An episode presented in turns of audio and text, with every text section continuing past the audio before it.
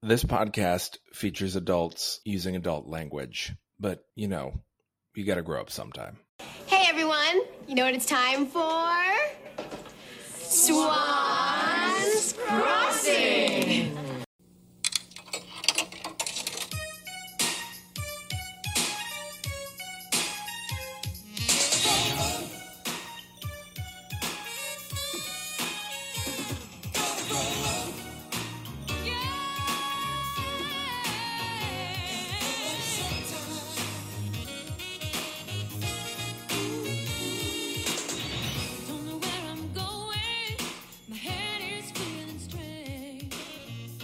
Libby, I, I really need to know what I thought was going to happen in this episode.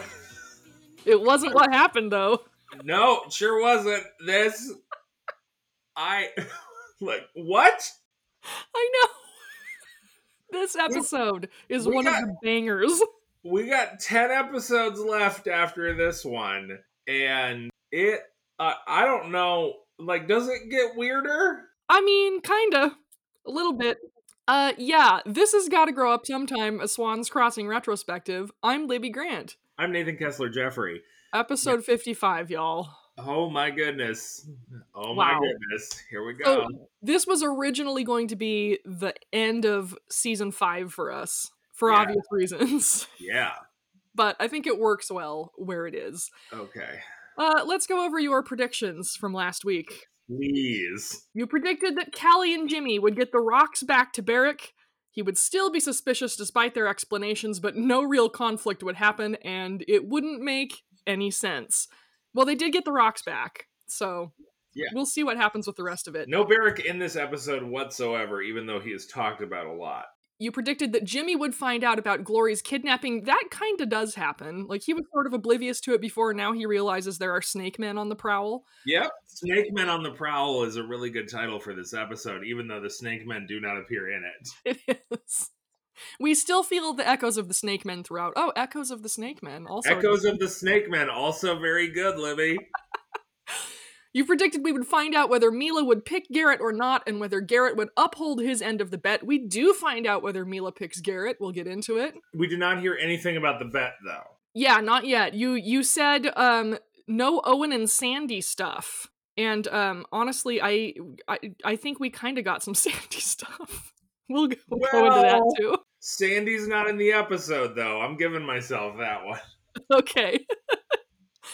And you predicted that Glory would visit J T and Neil in J T's room as they were trying to figure out what to do next, and they would still have no money. Glory did not visit them, but they are trying to figure out what to do next, and they still have no money. You're right. So kinda. Yeah, I'll give myself fifty percent on that. Tell us about that mysterious thumbnail. Oh my gosh. So, in the thumbnail for Swan's Crossing, episode fifty-five on chat factory dot t v, Uh, this one is black and white with Sydney looking extremely distressed in her home. You can see the wood-paneled walls and the sheet-covered furniture behind her. Looks like she's still wearing her blazer.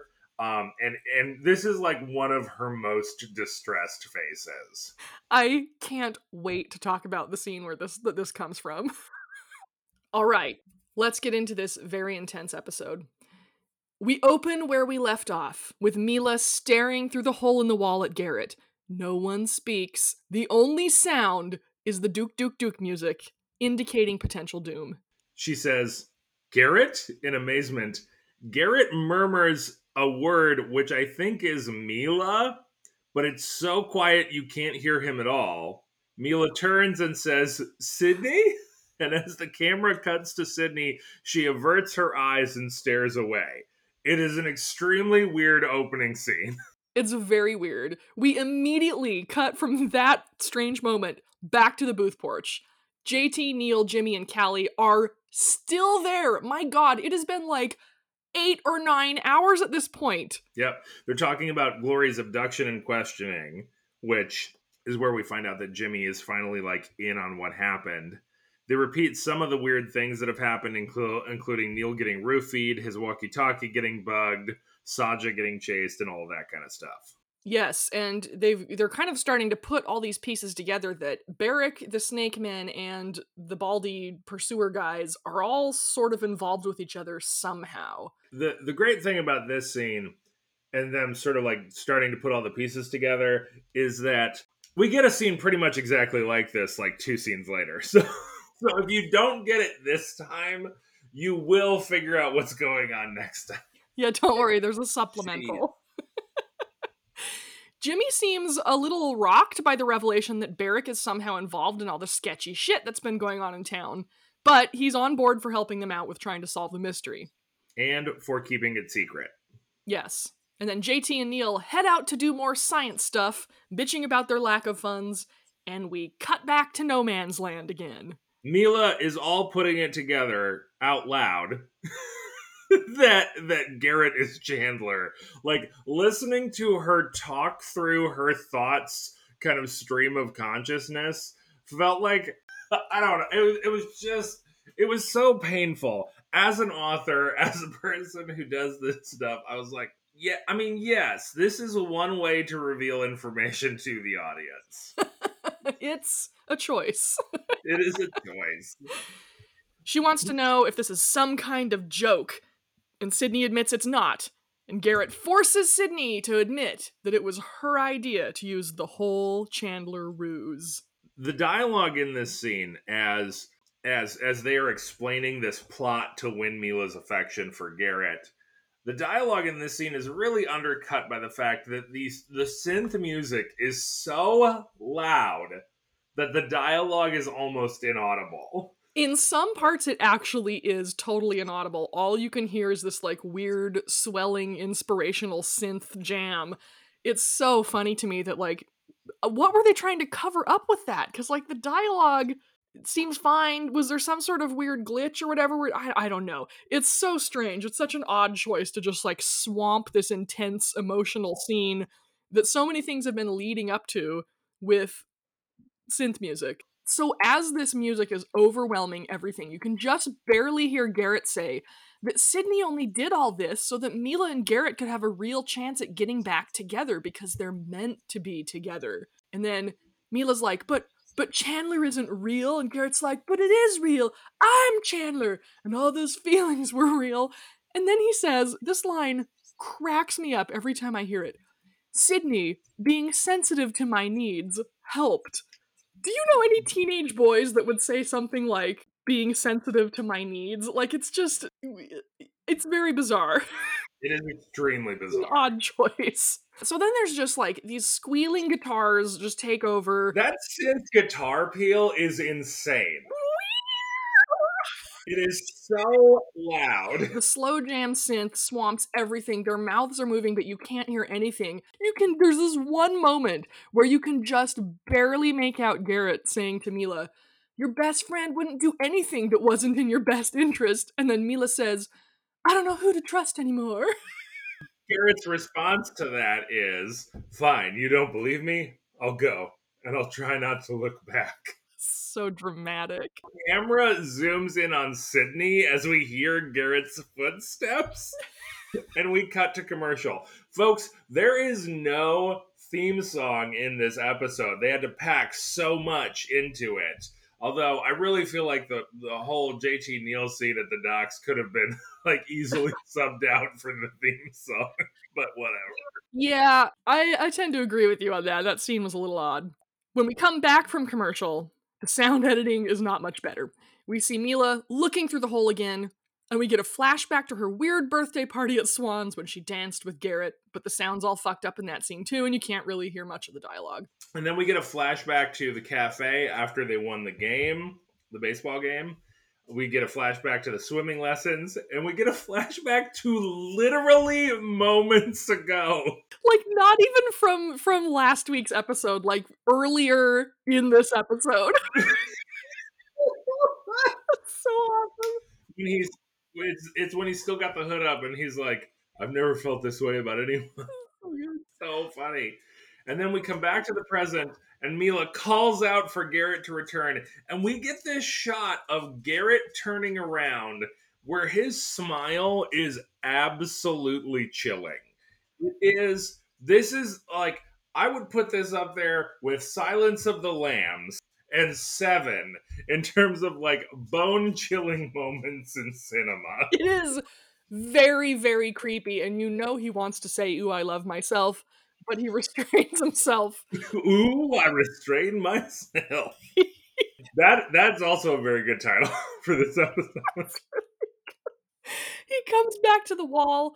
Mila starts to recite some of the poetry, and over her shoulder, we can see Sydney first staring in agony and then rolling her eyes so incredibly hard. And Chandler, or Chandler, Garrett obviously doesn't remember writing this poetry, so Sydney has to remind him. And then he sort of changes the subject to wanting to get her to smile at him the way that she is right now. So, so he gross. invites her to walk over to his house because, quote, you're the first girl I can actually take home. So they're going up to Garrett's room to feel each other up. That's what's happening here. That's definitely what's happening. I was fourteen once. I know the game. The two young lovers depart, and Sydney is left with only her pensive piano theme for company. So we cut over to Jimmy and Callie trying to pick the lock at the tool and die. And when that doesn't work, when Callie isn't able to, like, pop the lock open with her hairpin or whatever, Jimmy produces keys. Maybe should have brought those out first thing, Jimmy. Now, we've already established that Barrick lives here. What are they doing? Yeah, what the hell? They're just like... They're making all this noise, they turn the lights on down there, and, you know, yeah. Barrick's upstairs, so... Yeah. I don't know, he just tried to murder you, maybe maybe don't go provoke him. We uh, we cut over to the docks, which is, for some reason, where J T and Neil have gone. Thank you! I'm like, why are they here? They have no reason to be here. There's, there's utterly no reason for them to be here. J T suggests they get the Rodavians to mine the last element that they need on credit. Like, hey, hey, gang, we need you to get this very dangerous element, and we don't have any money yet, but if you give us, like, ninety days... Neil says even if they could convince them it would take light years to do it, I would just like to point out that a light year is a measurement of distance, not of time, and I feel like Neil Atwater, the super nerd, would know this. Definitely, definitely, definitely. Failure on the writer's part. Yeah, like like the parsecs in in Star Wars. Yes. The boys are troubled by Barrick's involvement. They can't figure out why he'd be creeping around the explosion site. And then they decide they must trust no one. Except for Callie and Jimmy. Right. Because kids are fine. You can trust children, but no one else. Yeah. The one thing that definitely isn't on their time, uh, on their side, is time. I really effed that up. I really screwed up that delivery. Fortunately, in the episode, Neil nails it. Oh, Neil nails everything. Eddie Robinson, fantastic actor. Yeah. Especially for such for his age, as young as he was. Like all all the kids do a really good job on this, but Neil really has like the chops. You can feel yeah. it. We cut to commercial again. When we come back, Callie and Jimmy are creeping around the tool and die with flashlights. Jimmy sensibly turns on a light, and there's a little exposition as to how he came to be in the possession of the keys. Callie returns the hot rocks to the side table in the shop under the rag where she got them, and he... Okay, I may need you to explain what happens next, because he asks... My understanding of what happens next is... He asks if she has any other stolen property, because the burglar always returns to the scene of the crime. And then he takes her hands and says, does that sound make you purr? Okay, that's very close to what happens. Okay. So, he is like awkwardly flirting with her, but he specifically calls Callie a cat burglar. And then when he takes both of her hands, he says, is this how to make you purr?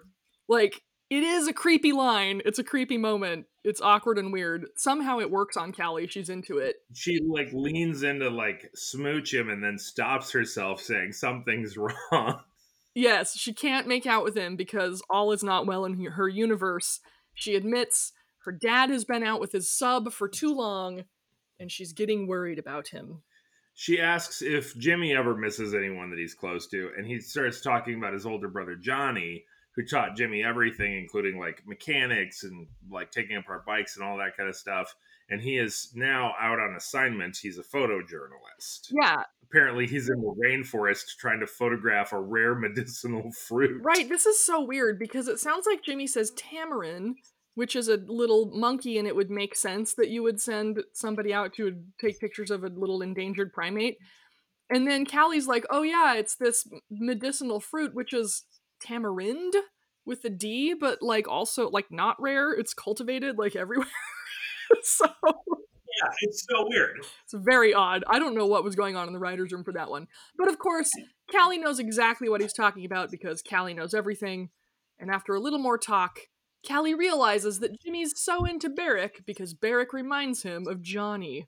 I want to I want to reiterate that they are essentially having this whole fucking conversation in the living room of Barrick's, like, house thing, because he lives above the shop.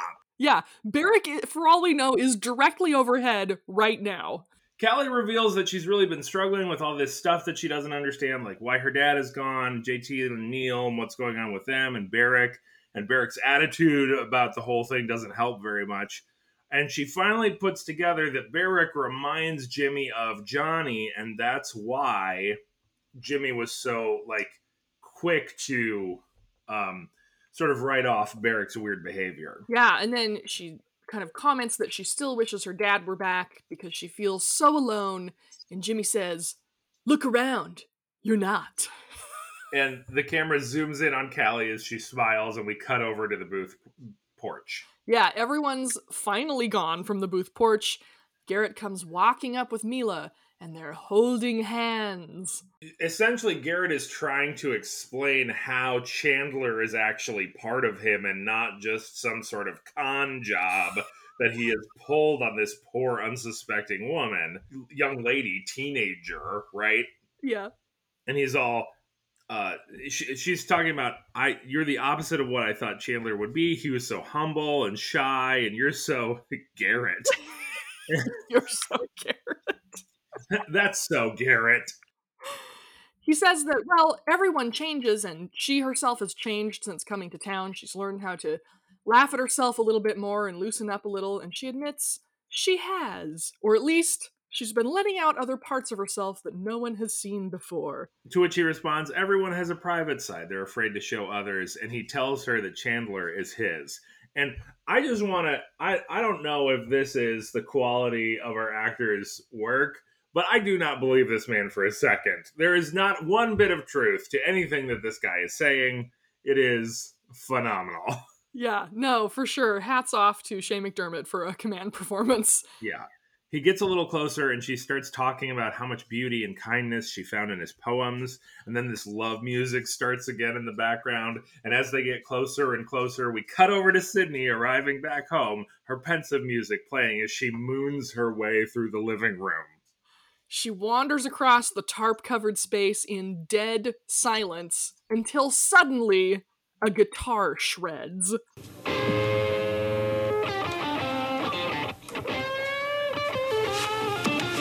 She turns in alarm.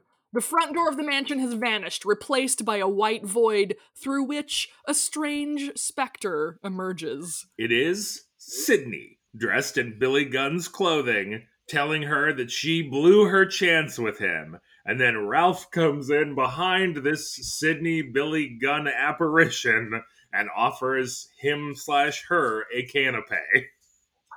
Sydney whirls away from this haunting spirit, only to see herself, dressed as Mila, with all-pink outfit and a blonde wig, entering through another door. Sydney as Mila says, "What a dumb friend you are, Sydney. You really liked Garrett, and let's face it, you blew it." This wig that she is wearing is enormous. It is. It's like a beehive, practically. It is so high. It is unbelievable. So weird. The Mila Spectre goes on to say that she used to admire Sydney for being so in control, but it was all a big joke, and now she'll always think of Sydney as a fool. And once more, Ralph enters and offers his silver tray of canapes. Then, after after the canapé offer, Sydney comes in again dressed in the snake hood, the snake person hood, as Garrett. Yes, and uh, my notes describe this as the inevitable third ghost of this Dickensian triptych. And It says something along the lines of, "You really lost it, Sydney," or should I say, "Sandy?" And then Ralph offers this one a canapé. There is this weird singing, and Sydney turns back to where Billy, her Billy Gunn apparition was just moments ago, to see herself as Sandy and either Muffy or Nancy. I'm not sure which one it's supposed to be. And it was at this moment that I realized how similar Nancy and Muffy is like, look. It is supposed to be Muffy. You can only tell that because the hair is not curly like like Nancy's hair. But but yeah, they're singing uh, Sandy's hit song, Cross That Line, in a hideous parody of harmony. Sydney claps her hands over her ears, cringing away from the devilish music, and the Sandy doppelganger goes on bopping into deafening silence. The the bopping of this, like, what Sarah Michelle Gellar is doing as Sandy, the amount of bopping that is happening is truly incredible. She just bops and bops and bops. And finally, far later than it should have occurred, a dramatic musical sting snaps Sydney out of her torment. The ghosts vanish, and she is alone again. But she clearly thinks she has lost her mind. Did we talk about that this is the scene where it goes to black and white, but it's only when it's on real Sydney? When it's on real Sydney, the camera, the, the frame is all in black and white. And then when it shifts to the ghosts, they're in color. And also, like, only half the time it's on real Sydney. Like, sometimes she's still in color. Sometimes she's in black and white. It's so fun. It is such an interesting filming choice. I mean, really, this explains in a nutshell why the production values of our podcast never really improved. Over the course of the almost two years we've been doing this, it is because, you know, why should we put in the effort when Swan's Crossing did not? It's incredible. It's incredible. So, Sydney goes over to her window seat and looks over at the Booth house where Garrett is rolling up the porch shade. I assume so that Sydney can see in. You you have to, like, why else would he do it? It's night. It's not like he's trying to control for sunlight here. Right? Yeah. He and Mila look out over the lawn, and uh, he says, "You've given me the best gift of my life tonight, a second chance." And they kiss as Sydney looks on from the window. We fade to black and commercial. Oh, when we, when we come back. We're it at- is the second kiss. I just want that noted for the record. fifty-five episodes, two kisses. Wait, wait. I think this is a third. I think Jimmy and Callie kissed once. No. They no? did not. They got very close to kissing. Okay, well, I don't think they have kissed. I I, I can't remember. Well, they do kiss at some point, so spoiler alert. Okay. uh, how dare you? Don't you get my hopes up. When we come back from commercial, we're at the Tool and Die again, where Jimmy has apparently just assembled the entire motor for the concert stage. This looks like a small nuclear weapon. It does. It, it's I I am not a motor person, so I don't know what motors look like, but I did not expect it to look like this. Yeah. Jimmy admits that all the talking they apparently did while they put the motor together was kind of special. Kind of special. And they broke into the ice cream stash. So they've been down here all night. It is five a.m. because they say that. They've been down here all night. I don't know where the frick Barrick is. They've been down there banging around on a motor for, like, you know, at least five or six hours at this point. He oh, never yeah. heard it, apparently. Maybe he's a real deep sleeper. I don't know. Yeah, they've been banging on a motor. Anyway, um, at the point where Callie looks at her watch and says, "Oh, it's five a.m., I wrote in my notes, "Go to sleep, you obscene children." Yep, yep. So uh, Jimmy decides he's going to stay and get a head start on his work for the day. So they, they close the shop door between them, and we get we get shots of each of them sort of moving away from the door with this dreamy smile on their faces. Right, and Callie uh, is going to walk home by herself. She'll be fine because it's almost sunrise, so she's not afraid of the dark right now. We cut over to Sydney at the docks in a green and white print blouse, so she obviously is changed from last night. However, she is still very much moping around and feeling sad. Oh, yeah. She she's like she is like playing up the "I'm sad" so much in this scene. I love it. She walks around dramatically first and then sits down dramatically, and then The flashback overtakes her of this time her mom gave her a locket as a gift and called her the best daughter ever. Sydney's holding the heart locket from Muffy. She she's fumbling with it a little bit, accidentally drops it into the water, then falls in after it. Right, she's like, no, and just like topples in. From nowhere, Callie comes rushing in from off screen. Callie comes in and sees Sydney fall in, and in the place where Sydney went down, the Swan periscope emerges from the briny depths. Dun dun dun! And then she takes off her shoes and dives in to rescue Sydney. And we cut to the ocean floor where Sydney seems to have found her mother's locket, but her arm is trapped under a rock. And we see Callie come swimming up, and then we fade to black and roll credits. I love this. I love this so much. Like, it's so contrived. Like, we need a reason for her to fall in the water and get stuck so Callie can rescue her. So uh, we'll give her a locket that she got from her mom. I don't... Is, is this like an attempt to have a reason for Callie and Sydney to connect? Because the like the writers have not done a good job of making them close. Well, you'll so. find out in the next episode exactly why this scene was necessary, although I use the word necessary loosely. Yeah.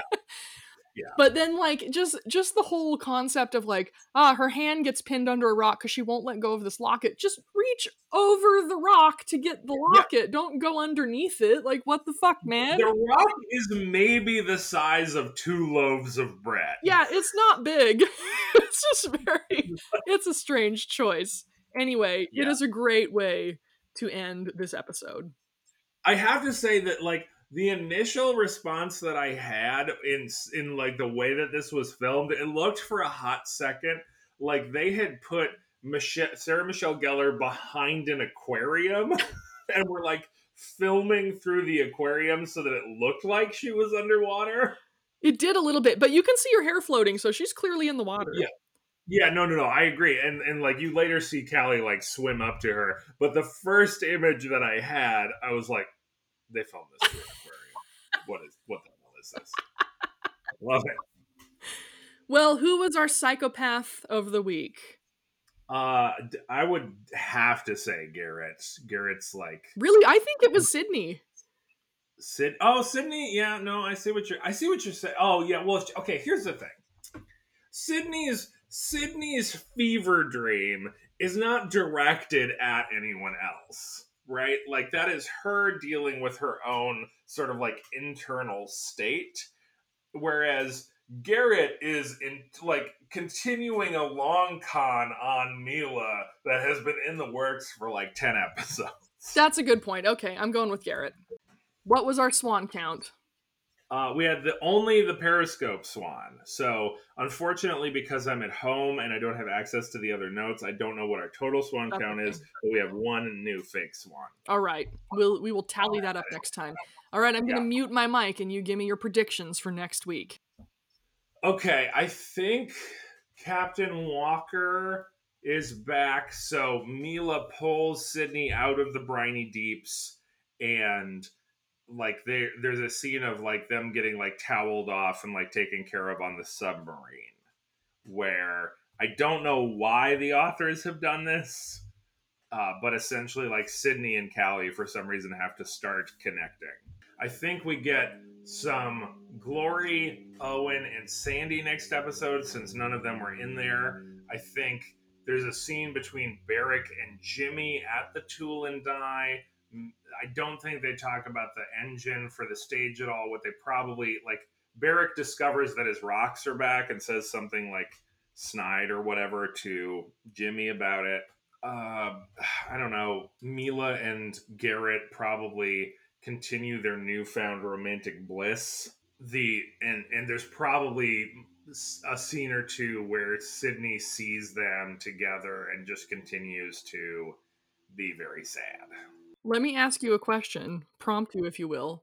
What do you think will uh, be the outcome of Sydney's dramatic plunge into the sea? Maybe maybe she has this near-death experience and decides that Garrett is not worth any of her mooning and gets a lot better, but that seems unlikely. Okay, well, whatever happens, it is sure to be dramatic indeed on the next episode of Gotta Grow Up Sometime. Thank you to Richard Winsler and Steve Lane for the use of our theme song, Gotta Grow Up Sometime, from the hit show Swan's Crossing. And if you want to find us on social media, we're on Instagram at Swans Cross Pod and on Twitter at Gotta Grow Up Pod. Until we see each other again, may you always, ooh, restrain yourself. There it is. There we go. Bye. Bye. So. Grow up. Gotta, gotta grow. Gotta grow up.